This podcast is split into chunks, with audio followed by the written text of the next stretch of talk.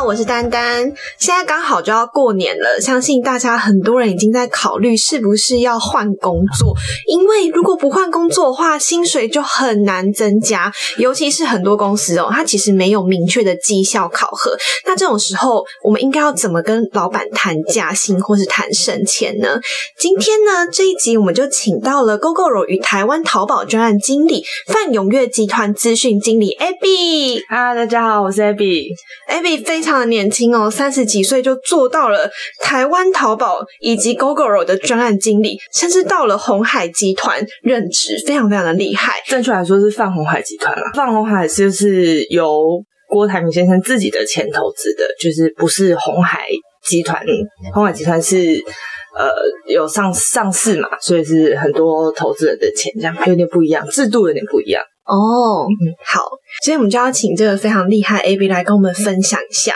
如果说今天啊，这一间公司它可能不像红海这么大，它没有很明确的绩效考核和升迁制度的时候，那这时候我们应该要怎么样才能够跟老板去谈加薪呢？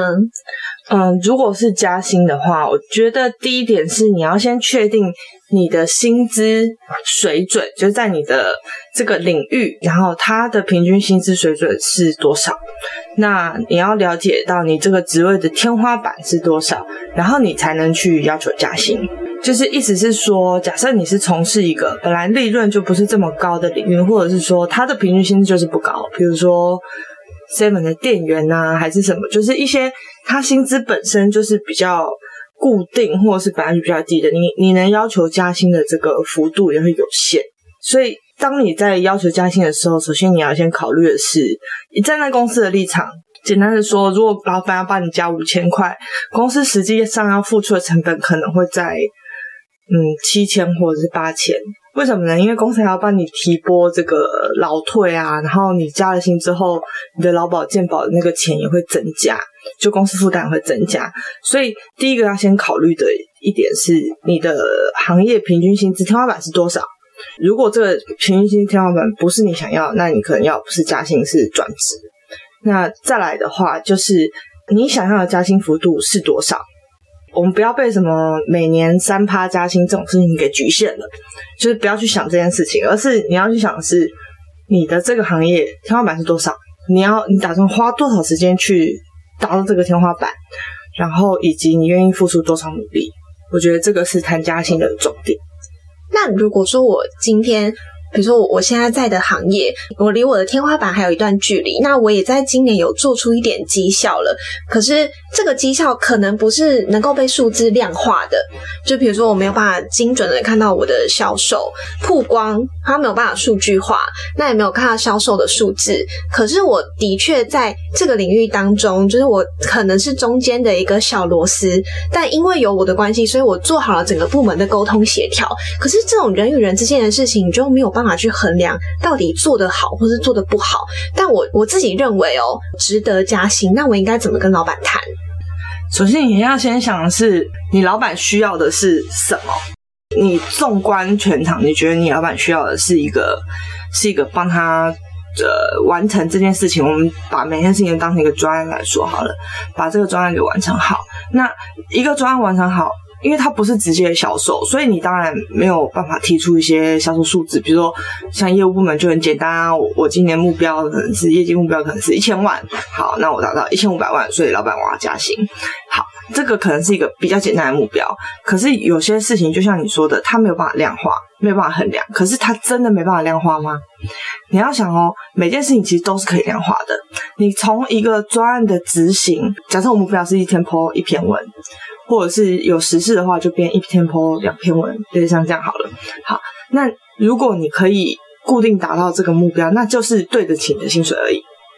但你，如果可以超越这个目标，超越老板期待，而且不是以一种不受控的方式，是一种对老板来而言，你不是自走炮，你是受控的方式去超越他期待的话，那你要争取加薪的说法就会变成说：哎，我的薪水就是啊，你给我的目标，呃，我的职责内容是 A B C D。可是我多做加一笔丁，然后成效也很不错。你要把这些东西举出来，来说服老板。像我之前，当我还在领三万块的时候，那个时候我大概一年一年就加了两次薪吧。然后就到四万。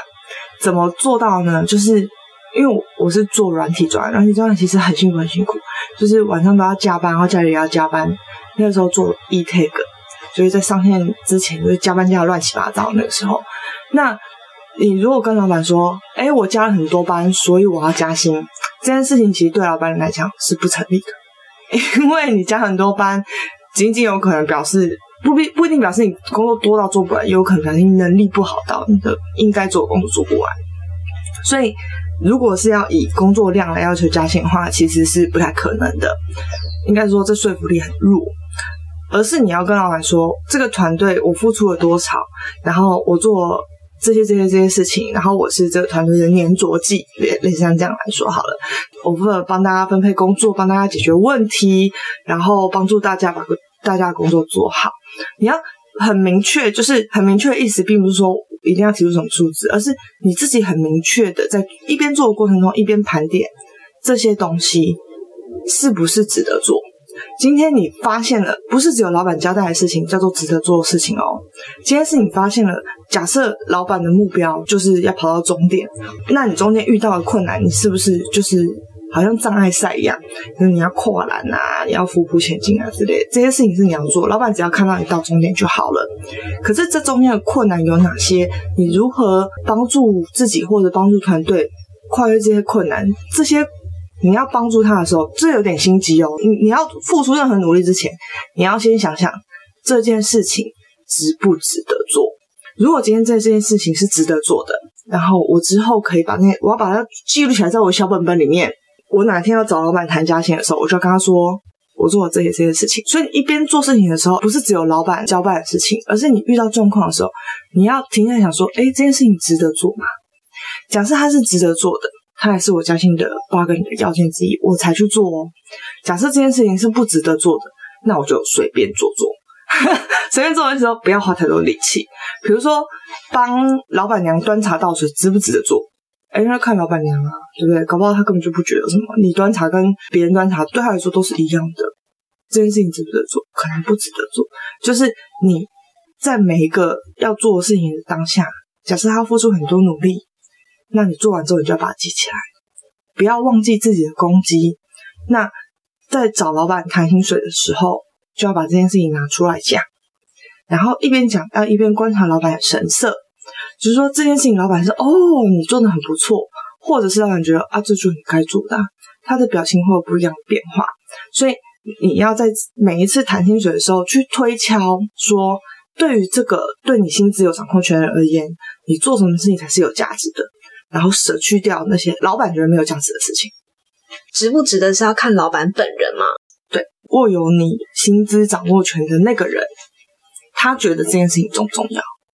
因为我开始工作之后，就开始遇到一种问题，是有时候你觉得这件事情对公司而言是重要的，可是，在老板而言，他绝对不重要的。那这种时候，一切都是以老板为基准，是吗？因为公司他开，要不你开的哦，他觉得重要事情才做啊。我们就是社畜啊。如果说我跟你说，我我我经常做一件事情，就是我会去调冷气。对，很奇怪哈，就是我会去 make sure 每个人都觉得，呃，这个这个气温是舒适的，或者灯光是充足的，或者是就是我会去 make sure 我的 team member 他们工作是舒适愉快的这件事情。然后如果说今天冷气，你知道有时候大楼空调它就是会开特别特别冷，然后夏天外面是夏天，然后里面是冬天这样子，然后我就会。花我的时间离开位置，就是去可能跟大楼工人员讲啊，还是什么的，就做一些沟通。对我来讲是必要，可是不会有老板要求你要去，你就是一个 IT 经理，你管冷气干嘛？又不总务。对啊，对。可是因为对我来讲这件事情重要，所以我就花时间去做。我也不管老板觉得怎么样。可是有什么事情对老板而言是重要，就是你要自己分别啊。就是这些事情，假设这件事情你没有 preference，意思说你要做也可以，不要做也可以。那如果这件事情对老板而言是重要的，那你势必要选择去做；如果这件事情对你而言是重要的，那你势必也要选择选择去做啊。就是它是一个选择题。然后，因为我很讨厌加班哦，所以我工作时间的八个小时，我就是不做别的事情，我也不打会，我也不看 Facebook，我也不接电话，就是不是公用电话我也不接，我就是在这八个小时里面想尽办法把。我所有应该要做的事情给做完。所以我的每个时间单位就是半个小时，然后我就会半个小时、半个小时去看，说我有没有浪费时间。所以我的诀窍就是，我只做我自己觉得重要的事情，跟老板觉得重要的事情。那至于你说对公司的未来做什么，我跟你讲，那些都你想太多了。有些时候这件事情根本就一点对老板来说一点意义都没有。那公司是他开的，钱是他赚的，对不对？那你为什么要做对他来说没有意义的事情？那我觉得你打破盲点了，因为我我想很多人都有疑问是，因为我明明就付出了很多，那我觉得我的成果也很棒，我做了很多对于公司有利益的事情。可是你在跟老板谈加薪的时候，老板都会跟你说 啊，你做这些是应该的，我付你这些钱，你就是应该要完成这些事情。他好像不觉得这是一个筹码。那你现在讲说，哎，原来是要去揣摩上意，揣摩老板认为什么重要的时候，就哎，真的瞬间就突破盲点哎。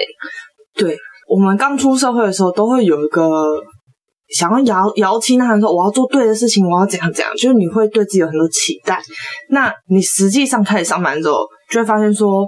就好像你在学校里面读了十年，叫你要垃圾分类，可是结果你一出社会之后，发现大家都没有在垃圾分类，然后你就自己在那垃圾分类很辛苦，跟老板说：“我每天都有垃圾分类，我很辛苦。”老板说：“你应该做的，事实上是你要做也可以，不做也可以，就是 nobody cares。那你为什么要花时间在这上面？除非你就说我是环保小尖兵，我这一辈子就是以垃圾分类作为我的最重要的职事。那那你就要自己吞，这就是你自己要。”对齐自己的内容嘛，但问题是没有人在乎啊。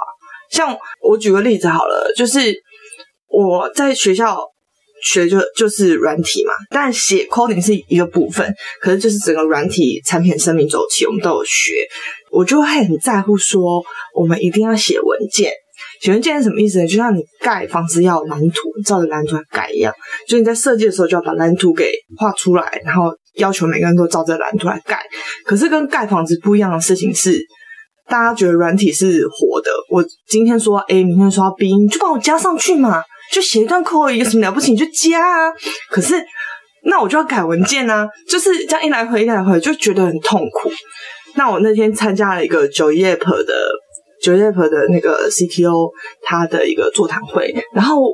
我就很，因为他是 IBM 出来，然后我们其实从小就知道 IBM 的文件写的很好，IBM 是有一群 S A 专门在帮他们写文件的这样子，我就很很向往。我就问他说：“那像九叶婆这样子这么大的工商，然后变化这么快速，那你还会像在 IBM 一样这样写文件吗？”他说：“那当然是不可能的，不可能哦。”他直接说这是不可能的。所以意思是说，纵使我们在学校学了这么久，说哦，你需求变更，你要写文件啊，你要。记录啊，你要，而且你要记说为什么要这个变更呢？谁讲了什么？哈，因为什么什么原因这样子？By book，大家是这样教我们的。可是你实际投产，真的站在生产线上面，在战场上面打仗的时候，根本就没有人这样做。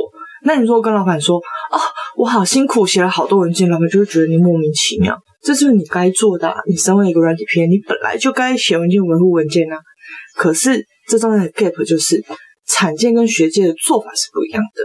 在产界来说，有可能那个文件就是写个大概，让大家知道说这个东西是干嘛的。然后一旦上了正式区，就再也没有人会去维护那个文件了。哦，虽然实际上版本一直在换，可是再也没有人去维护这个文件，这是非常可能会发生，而且也很实际，而且是来自于这么大的上市贵公司告诉我的 CTO 告诉我们说，其实他们也没有这样在写文件。那我。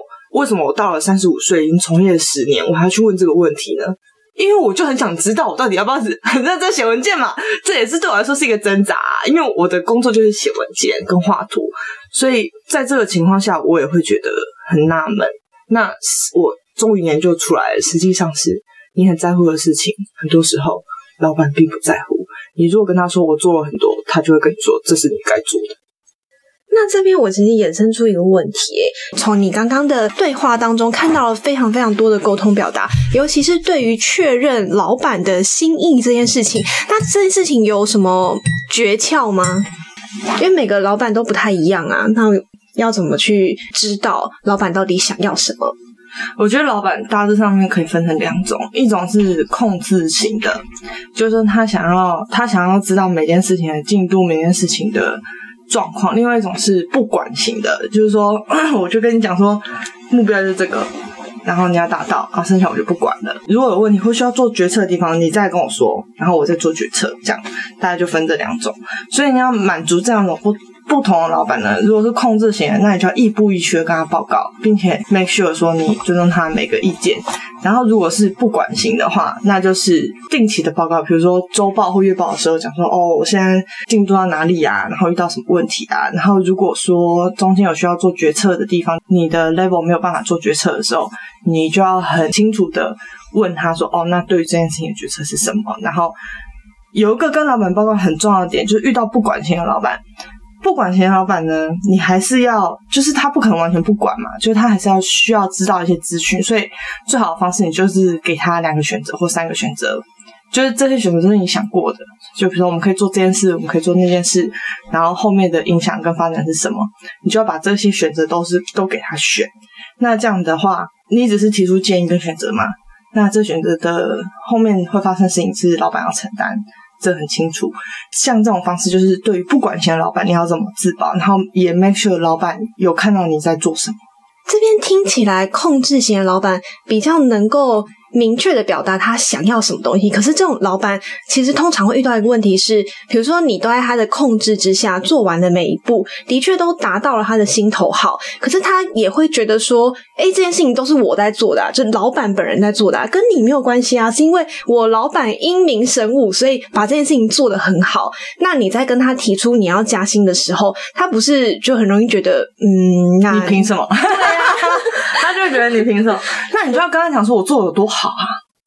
你要知道哦，不管是老板或者是工作伙伴之间，就像是你跟你男朋友或跟你老公，你跟他讲什么东西，他不见得能能够理理解，而且做得好，对吧？所以你跟他讲什么东西，比如说我如果交代你说，哦，请你现在去洗衣服，那有可能他的理解就只有洗衣服，还有衣服拿去洗了，然后就不晒，然后放在那边，然后臭，这样，那。就代表这个人没有办法完全理解洗衣服这件事情是包含洗，又不是今天叫你手洗，那你肯定是洗衣机洗完之后你要等它洗完，然后洗完之后把它去晒，对不对？这才是一整个流程。所以对老板来说，就算是工具人，也有好用不好用的差别啊。所以你这个时候，你真的要卖给他说你你比较好用。首先呢，你不能是他唯一的员工，这样你就没有得比较。所以你只要做的比其他人好就可以了。你要理解他的指令是包含什么。所以，通常是对于新的老板，我接受到一个新的指令的时候，我就会问他说：“所以洗衣服这个指令是否是包含晒衣服？然后还要等到衣服晒干之后，还要把它拿回来，然后再把折好，再把它放回衣柜里面，是不是这样？”会重复确认说他的指令是不是这个意思。所以这样我就会知道说，当他讲洗衣服的时候，不是只有把衣服拿去洗衣机洗，然后就放在那边不管它，给他一种贴心感。对，就是说你理解他的指令，并且你能够贯彻他想要的结果。那通常直接，比如说好，你你真的都达到了他的心头好，那你要怎么样跟他开这个口呢？就是你会用什么样的方式去跟他表达？我觉得这个有一点看老板的个性，因为有些老板他可能当很久了，比如说我的老板通常都是高管，也就是说通常都是 CEO 啊、CTO 啊、COO 啊这种等级的，那他们本来就会知道员工大概会在什么时候提出加薪，那。通常提出加薪就两个时机点，好，三个时机点，三个时机点哦。第一个时机点呢是最坏的时机点，就这个人已经受不了，你不加薪他就要离职。第二个时机点呢还算是个不错时机点，就是他完成了一个很大的案子，反正就是他完成一个很大的东西，所以他就觉得说，哦，我有 qualify 要加薪。第三个时机点是一个正常时机点，比如过年前、过年前或过年后这样子。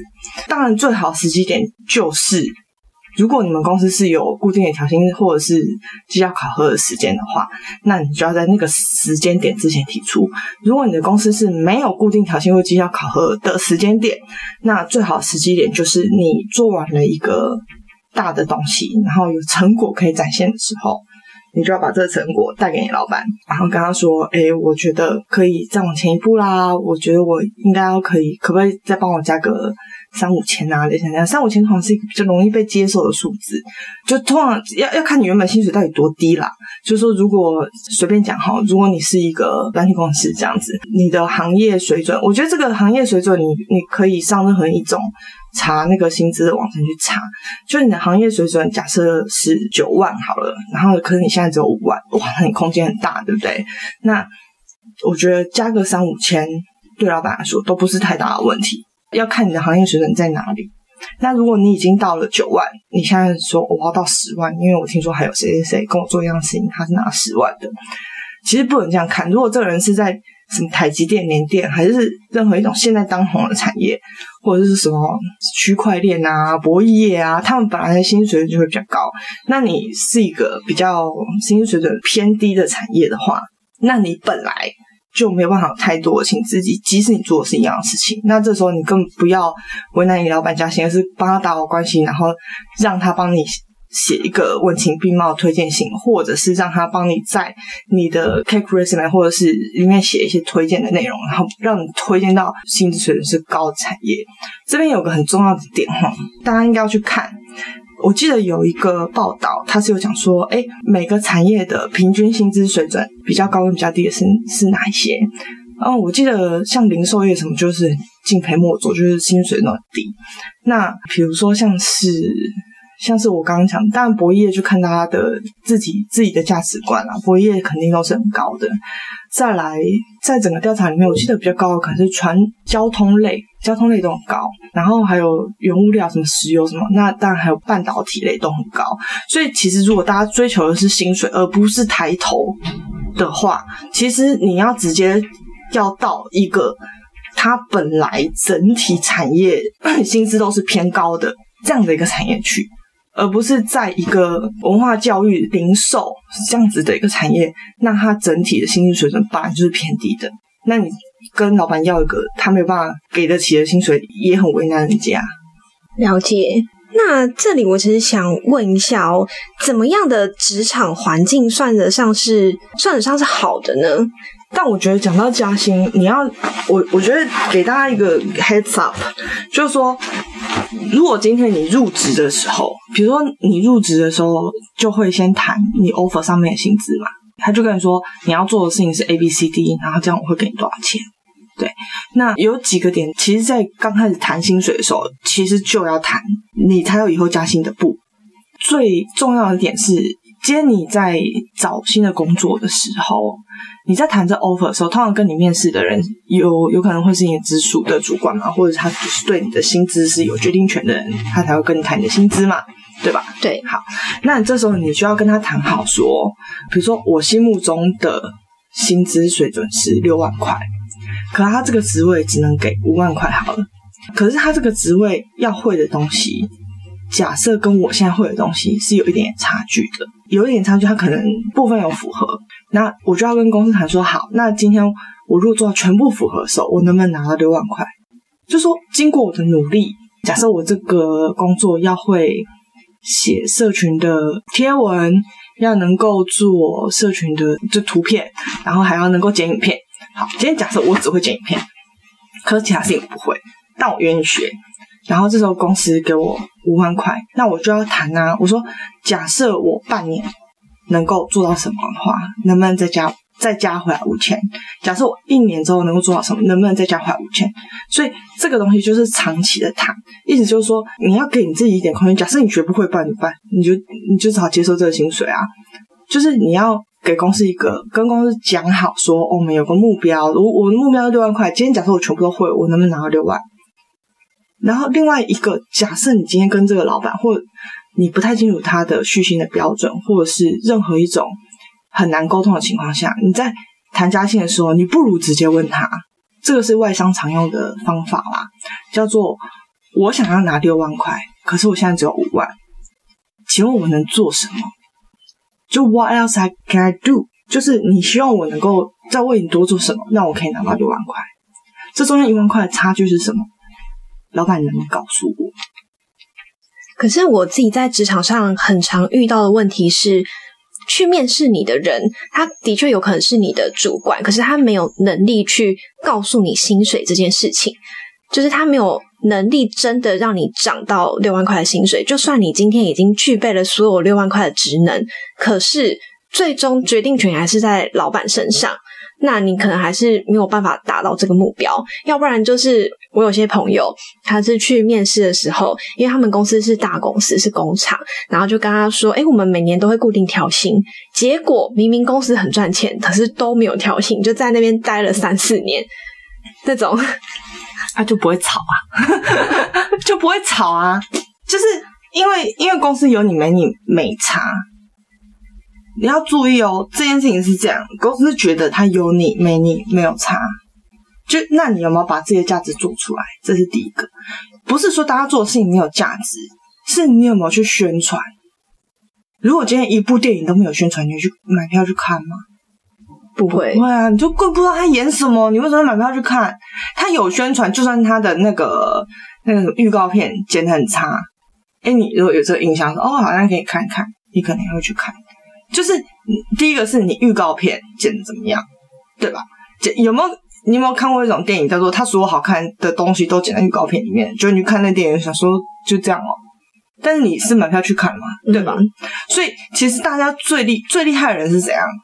他所有厉害的东西都在预告片里面。其实你一分钟内就看完整部电影，只是你都不知道哦。就你实际上去看的时候才发现，预告片就是整部电影啊。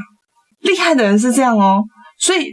今天大家遇到的困难是，你有没有办法在面试的时候或争取加薪的时候，那就是你的预告片。真厉害的是，他其实也没干嘛，他所有会做、能做、做的好事情，就是可以一分钟内讲完。你有没有练习怎么剪预告片？这边的话，就是又会。衍生出一个问题，就是像是其实很多人他是比较内向的，或者他不太敢去开这个口。像是比如说很多工程师，他就是个宅男呐，他就平常不太跟人家接触，也不知道跟怎么跟人家讲话，都不知道怎么跟女孩子接触了，居然还要跟老板接触，这不是更高难度吗？其实我觉得啊，这是一个错误的印象。工程师其实啊，跟老板接触的时候更没大没小。嗯，更没大没小，意思说他更敢讲。他也许根本没干嘛，但他很敢讲，所以这是一个错误的印象。真的，真正你会不知道跟老板讲什么的原因，是因为你没有底气，是因为你没有底气啊！你对于自我的认同是有问题的。例如说，你现在觉得说，哼，我应该要领四万啊，我只领三万太少了，我要去争取加薪。那这个时候，你居然会不知道你要说什么。这不很奇怪的一件事情吗？我换一个换一个例子举给大家听，你就知道了。如果今天你是一个假设满分是十分的话，你可能不是十分的美女，可是你是个八分的美女。但你在路上假设遇到那个畏畏缩缩、奇怪的人要来跟你搭讪，假设是一个五六十岁的老头跟你说：“哎，你要不要来当我女朋友啊？”你一定刚刚说有病吗？你那么想吃天鹅肉吗？当然不要啊！你不会说啊，我不知道怎么跟他讲。哎呀，这样好奇怪，那就代表你觉得你只能跟就是年纪大很多，然后又很奇怪的人交往，不是吗？就一样的意思，意思是说。你对你与你自己的认知是什么？假设你认为你是一个七八十分的美女，那你就会觉得说，哎，那我要配一个七八十分帅哥，类似这样这样，什么锅配什么盖，这件事情是再正常不过。所以，当你不知道你要讲什么的时候，第一件事情你要做功课，你要先认同自己啊。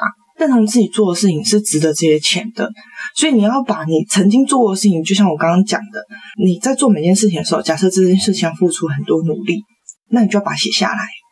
如果你觉得这件事情是你为了什么目的而做，这个案子可以成功或之类的，然后你就要把它记在你自己的小本子里面。我是没有这个小本子，我就记在我脑子里面，因为对我来说这件事情已经习惯成自然。如果你没有一个小本子的话，那你就趁现在过年的时候。你把你过去这份工作好，你具备的这些东西，然后你做完的案子都把它写上去，你就可以自己很有底气的知道说，我是真的值这些钱，我是真的花了很多功夫，然后我也成长了很多。我觉得跟老板在谈薪水的时候，很大的重点是因为他没有每天跟你生活在一起啊。如果连你自己都不知道你自己做了什么好事，然后你说，哎，老板为什么不帮我加薪？这不很奇怪吗？如果你自己都讲不出来。你有什么地方值得被加薪？但你就觉得老板看不到我努力，这不是很矛盾的一件事吗？所以你要先看到自己，呃，有什么成长，有什么技术上的成长啊，还是嗯跟同事相处上的成长，甚至跟老板相处上的成长。你要先看到自己有什么成长，然后综合自己做了这么多的努力，才能够整理成你的预告片，在一分钟之内讲给老板听，然后看合不合他的胃口，因为你的观众只有一个。就是对你的薪资有决定权的那个人，你要用这种方式来说服他吗？不是很 please 的那种说服，就是不是很取悦的那种说服，而是你自己有底气说：“哎，老板，我觉得我做这件事情应应该要帮我加薪了。”那我通常会跟老板说：“我觉得我应该要加薪了，可是我想要的幅度是这个。”我有用过的方式就是说：“哦，我希望就我有个目标，我有个目标叫做呃，我三十岁以前要年薪百万，这个是我的目标，这是我自己的目标。”然后我现在还差多少？那我想知道这里这间公司能不能帮助我完成我的这个人生的目标？啊，如果不行也没有，也也没有关系，不伤和气，因为这个就是每个产业它的虚心标准不一样，我完全不会觉得说是你看不起我还是怎样，我能够理解这个就是你没有办法给我的东西，那我会另外再自己想办法。就是这个东西是可以沟通，不是说嗯就一直怪说哦你都没有看到我努力，没有看到我努力。首先，你要先看到你自己，你应该看到你认同你自己努力的这些东西是有怎么样的价值，然后再跟老板沟通说，这是我目标。那现在 gap 在这里，我还可以做什么？然后公司有没有可能给我这个？那如果没有，也不用怪来怪去，就是这是没必要的。有可能是你不合他胃口，就这样而已。所以，如果我今天是在一个很大的公司，就像我朋友可能在一个很大的工厂，那他等待每年的绩效要帮他调薪，可是每年都没有分红的时候，就其实我也是可以自己去记录说我的工作到底我有哪些突破、哪些成长、哪些做得好的地方，然后去找主管或是找老板去谈这件事情。我只要有谈就有机会，是这样吗？对。而且你一定要抓准那个时机，比如说，假设他说哦，比如说三月会调薪，通常是三月啊，OK，三月会调薪。那其实因为过年很长嘛，所以其实你在十二月就要找老板谈，因为这样他才有机会帮你送件，他他才有机会让你赶上三月调薪。就是这件事情是你要理解公司的制度，然后去思考，然后去争取的。就是你自己对这件事情要用心哦，不是一直等在那边说你你说要帮我调薪你走，没有帮我调薪，这个是要自己去争取的。了解，那我这边先帮大家做一个总结哦。首先，如果你想要增加你的薪水的话，你需要先确认你所在的这个产业或是这个职位，它的薪水天花板在哪里？你是否有足够的空间去帮自己加薪？那这部分你可以去参考一些薪资水平的网站，先看一下自己还有没有往上升的空间。那再来呢？Baby 建议大家，如果说你要跟老板谈的话，首先你要先去知道老板要什么。那老板总共分为两种，一种是控制型的老板，控制型的老板就是迎合他，每一步你都要跟他报告，而且要帮他服务的很周到。另外一种老板就是不管型的老板，他就是给你一个目标，然后你要去达成。但就算这种老板都不管哦，你还是必须要给他几个方案让他去选。你要让老板看到你的能力哦，原来你有这。些方案有这些方向的时候。确认了你老板的心态，而且你真的都达到你老板想要的东西之后呢？AB 建议大家要把你的攻击写下来，而且你要主动去跟你的老板或是跟你的主管谈加薪。如果今天你是在一个制度健全的大公司，那 AB 建议大家就是加薪有三个时机点最好。第一个是你完成一件大案子的时候，或者是在你的公司有一个绩效考核时间的时候，这时候你就要去跟你的主管或是跟你的老板谈。说，哎，我总共哪做了哪些事情？那我是不是可以增加我的薪水？第二个时机点的时候，就是在过年前，以及最差的一个时机点是你真的受不了要离职的时候。那这三个时机点呢，还需要考虑到公司的作业流程。所以，如果你的公司比较大的话，A B 会建议大家，如果你可能是年前年后调薪，那你可能十二月的时候就要去准备这些东西，就要先谈，谈完之后，公司才有可能跑完这个行政流程，帮你做。加薪的动作，而且还有很重要一点是呢，你一定要有这个勇气开这个口，你要对自己有这个信心，因为你必须要去谈，才有可能增加你的薪水。你没有办法在那边每天都做一样的事情，然后期待有天老板或主管看到你的能力帮你加薪，这是不太可能的。好，那这里 A B 有什么要补充的吗？我觉得大家可以把这件事情想成，就是如果今天。呃，你的男朋友或女朋友跟你说啊，你要多爱我一点，你要多为我做一些事情的时候，那你会观察他什么地方？然后才会决定说，哦，我应该要为你多做一些事情。就是你不要把这个东西想成是主仆或者是雇主跟员工之间的关系，你把它想成比较像是 partner 的关系。今天大家不是被动的被选择而已，而是你也要主动去选择适合你的雇主。当你把你自己心里自己把这个地位调整成是一样的时候，你会非常自然的。可以用一个比较公平的想法去想你跟你老板之间的关系，或你跟公司之间的关系，就是你不是被动的，你是主动的。那当你要更多薪资的时候，其实老板也会希望你要付出更多。所以这个是一个互动的相对的关系，你不是被动的说你要看到我多好还是什么的，而是你要主动去调整你跟公司之间的地位跟关系。了解。哦，那真的是今天学到很多诶，不愧是年纪轻轻三十几岁就做到了软体专案经理的 AB，谢谢。突然客套起来了，我就是就是有我我了我了解，有的时候就是呃，有的时候大家会觉得哦，这些 compliment 这些称赞或什么被称赞的时候，一定会心里会有觉得有些嗯。